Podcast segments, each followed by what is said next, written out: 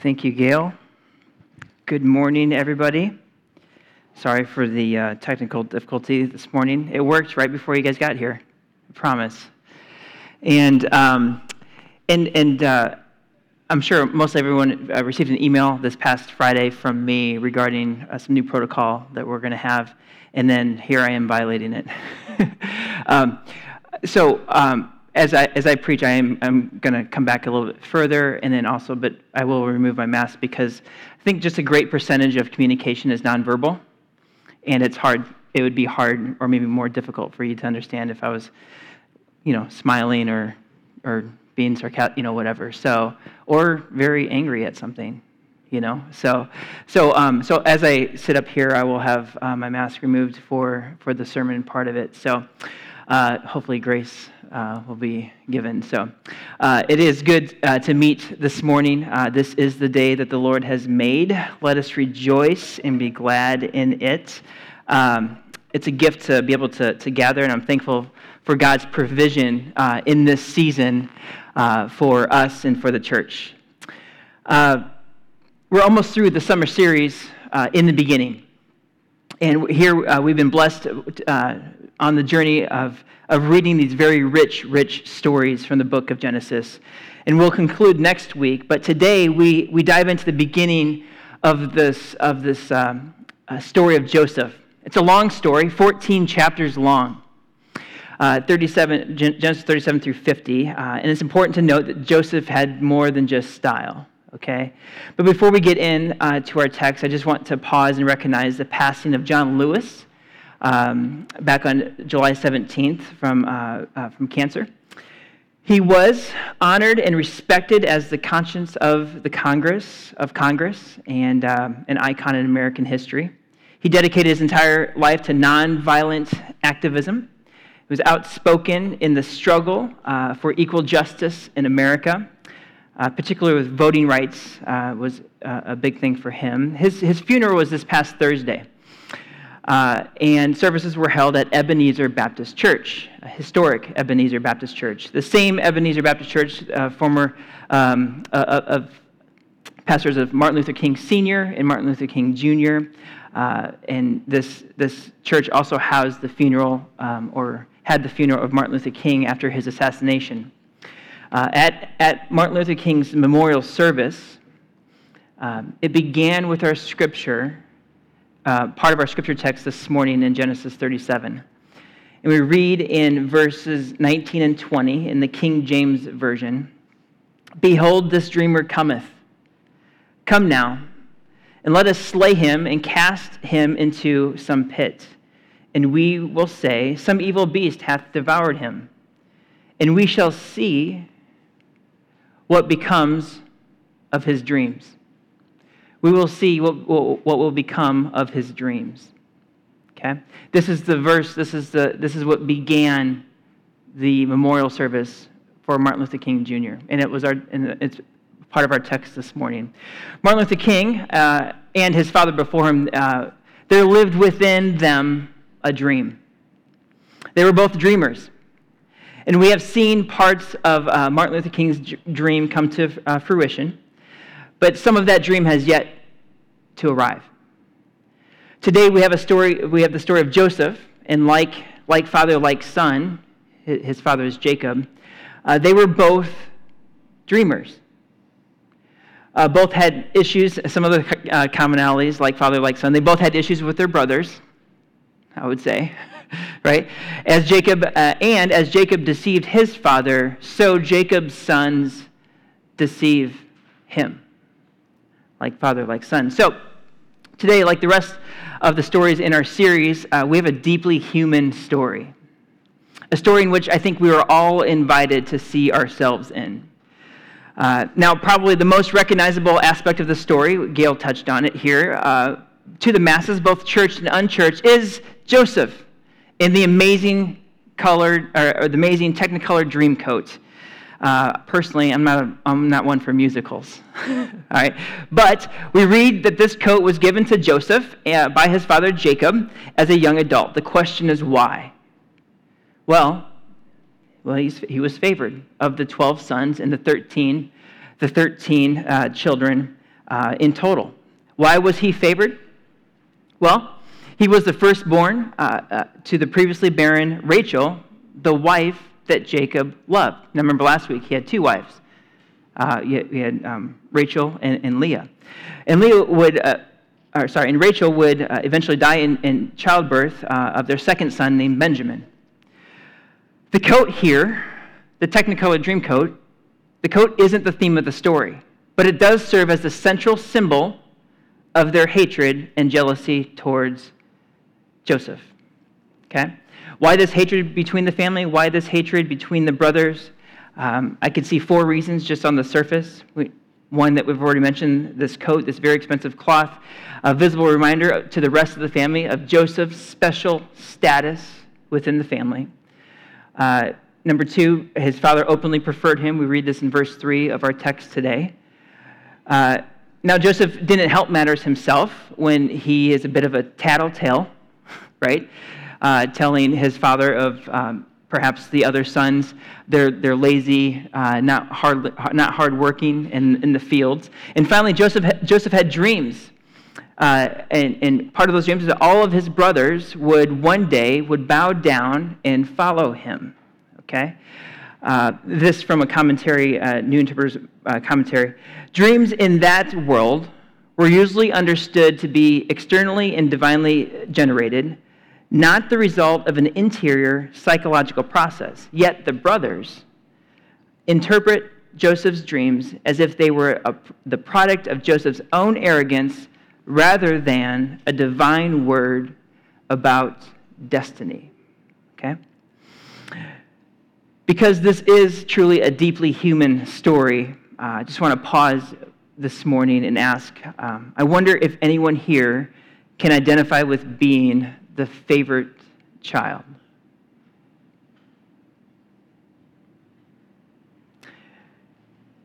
On the other side, I wonder if anyone here knows what it's like to be the one left behind and not highly favored. Given this favoritism, given this uh, jealousy, as you guys kind of like look at each other, this is kind of funny.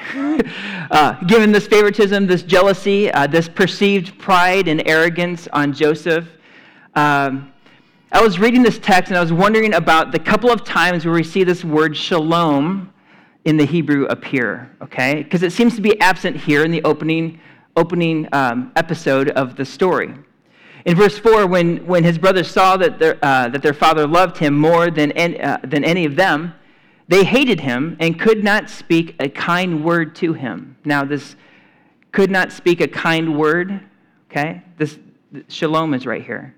In the King James Version, would not speak to him peaceably. That is, they refused to live at peace with his brother. Then a bit later in verse fourteen, so he, that is Jacob, said to him, go and see if all is well. The well, all is well. Is there... Is there flourishing among your brothers? How are their flocks? Is all um, are they experiencing shalom? Go and see. I don't know about you, but when I see that from Jacob, um, wouldn't Jacob know that this is perhaps a, a dangerous, uh, less than wise move to send Joseph out away to his brothers? Maybe he had caught previously that there's some animosity between, right? This, you know, I'm just curious why he did, why why uh, Jacob would do this. So Joseph obeys, though. He gets a bit lost in the way and finally comes to uh, Dothan or Dothan, and it reads in verse eighteen. But they, the brothers, saw him in in the distance, and before they reached him, they plotted to kill him. Here comes that dreamer, they said to each other. Come now, let's kill him and throw him into one of the cisterns. cisterns Uh, and say that the ferocious, an- ferocious animal devoured him, uh, then we will see what comes of his dreams. Reuben says, throwing him into this pit would be enough. Let's not kill him. Therefore, his, bro- his blood would not be on our hands. Secretly, though, Reuben, the eldest son, saw an opportunity to help Joseph later. Sounds like a nice guy. But why? Well, he wanted to gain the favor of his father. If he, if he were to, um, if he were to come back and rescue his poor brother from this pit and present him to dad, this would go well for him.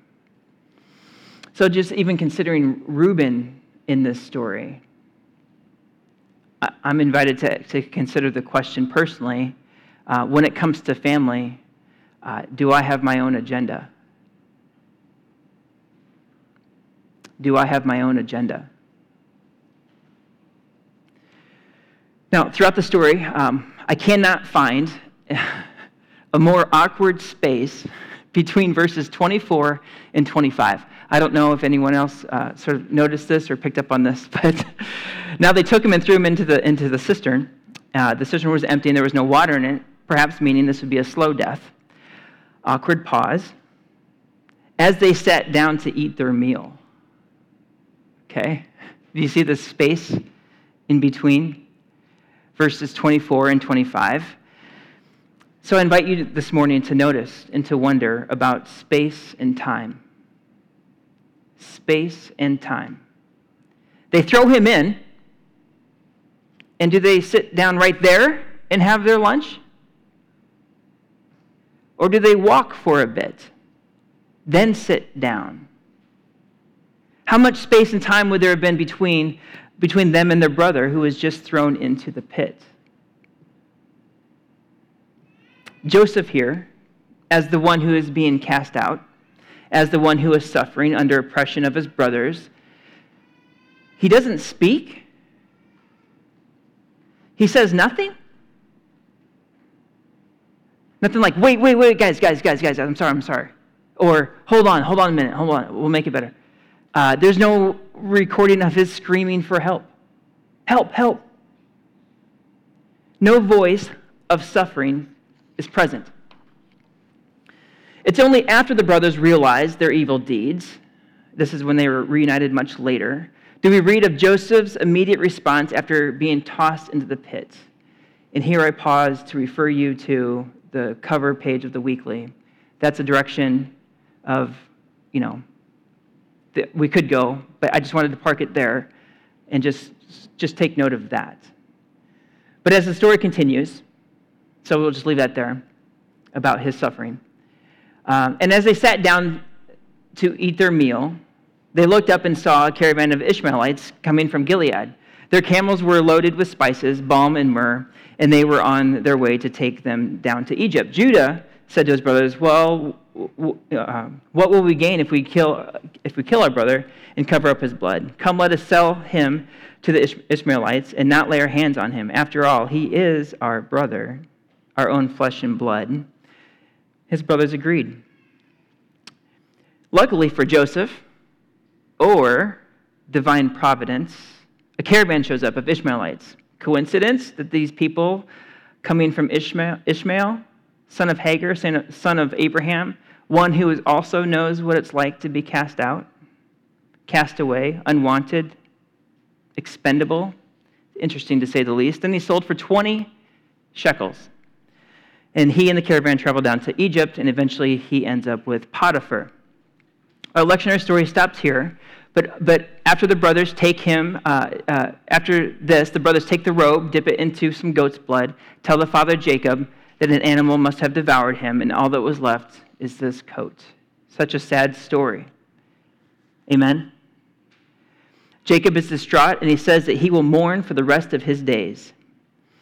An observation here is that if the brothers' goal was to displace Joseph as number one in his father's heart, well, they failed.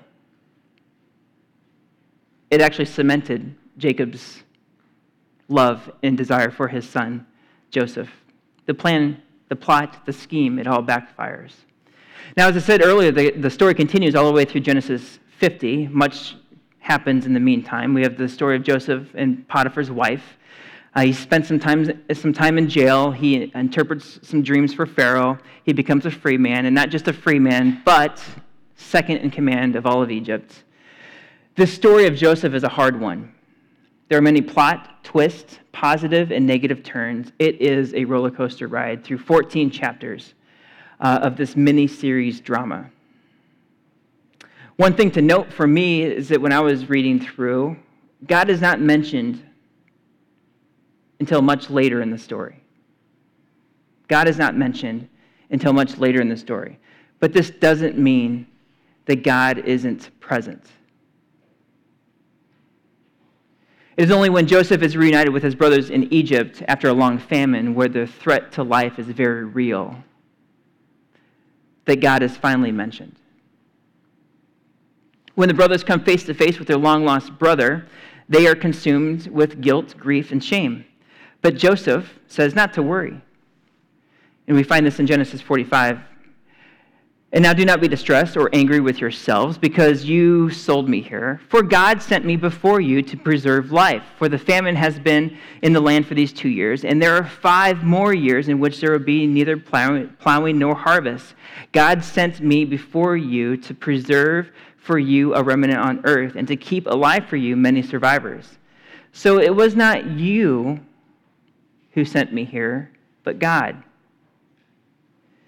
He has made me follow to Pharaoh and and Lord to all, all of his house, um, all of his house, and ruler of the land of, of Egypt. Here we see that God has been at work even through all of the brothers' misdeeds, bringing them to this place, a moment captured here in verse, in uh, Genesis uh, chapter forty-five. Basically, you may not recognize God's hand, but it's there nonetheless.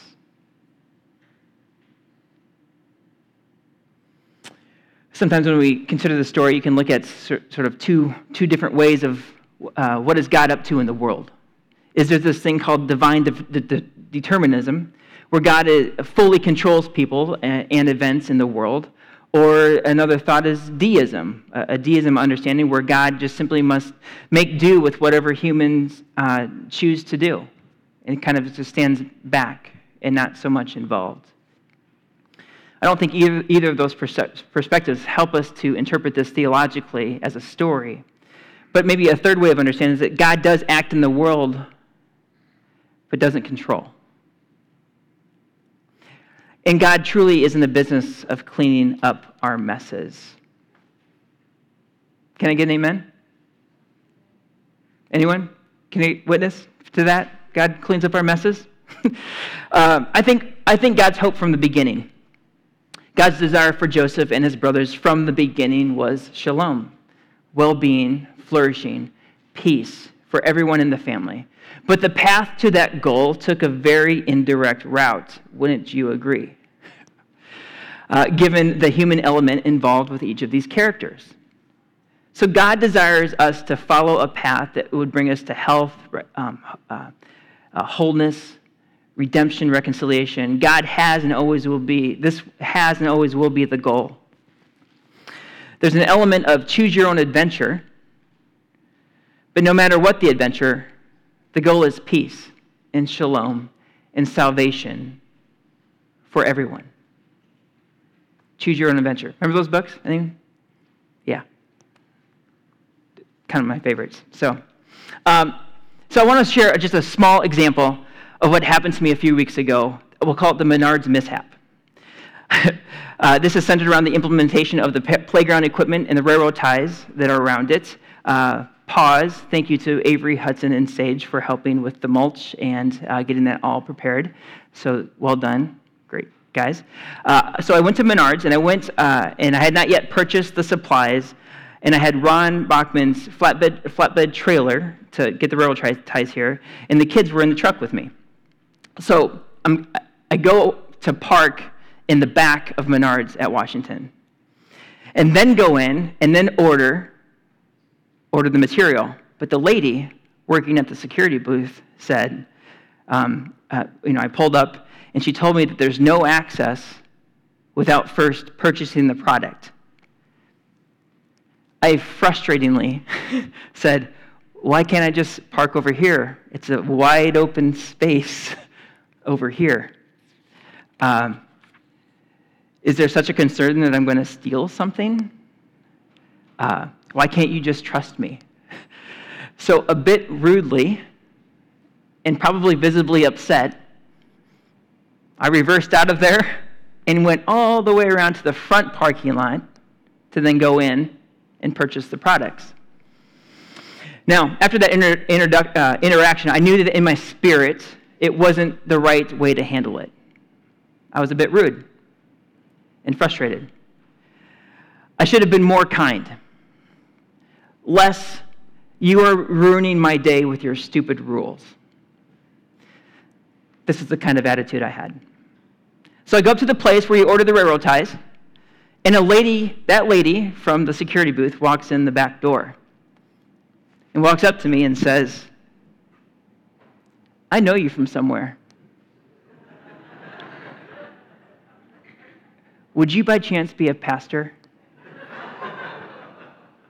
Oh, busted.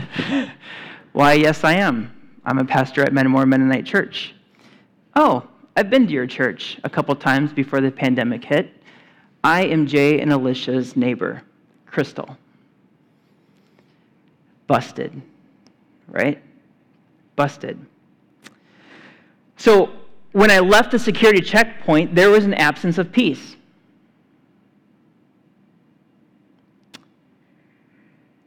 But it finally came when, after talking with her inside, I could feel a peace, I could feel a restoration begin to happen. We had about a ten-minute conversation. What God wanted for me, what God wanted for her, what God invites us all toward is this peace, this shalom, and reconciliation for everyone all the time. Sometimes it it It just took a, it, sometimes it just takes a different path in order for it to come. She was so gracious with me, extended mercy, and I felt guilt and shame. Again, a small example, not as significant as Joseph being thrown into a pit or sold into slavery at Egypt, in, in Egypt, although I did have to go all the way around to the other parking lot. I was on a time crunch, I had to get going, right? Kids were with me in the car, right? Like last week, this story is not just about Joseph and his brothers, but this story is about us. In all the ways that we're stricken with greed, selfishness, pride, favoritism, and jealousy. The good news, again, as in last week, that God is working around all of that to find a way to reconcile all of us to one another, and to our Creator. Now, I'm sure like Joseph, in the midst of this pandemic of COVID nineteen, as well as racial unrest uh, in the world today, among many other injustices, it may appear that God is not present to us. But the story this morning reminds us that God is present to us, even though we might not be aware of it. At the conclusion of the book of Genesis, we have the death of Jacob, and then Joseph meets with his brothers once more, and we have the following verses. But Joseph said to them, do not be afraid. Am I in the place of God? You intended to harm me, but God intended it for good to accomplish what is now being done and, and the saving of many lives. So then, don't be afraid. I will provide for you and your children. And, and this is important. He and he reassured them and spoke peace. He spoke peace to them. This is the good news.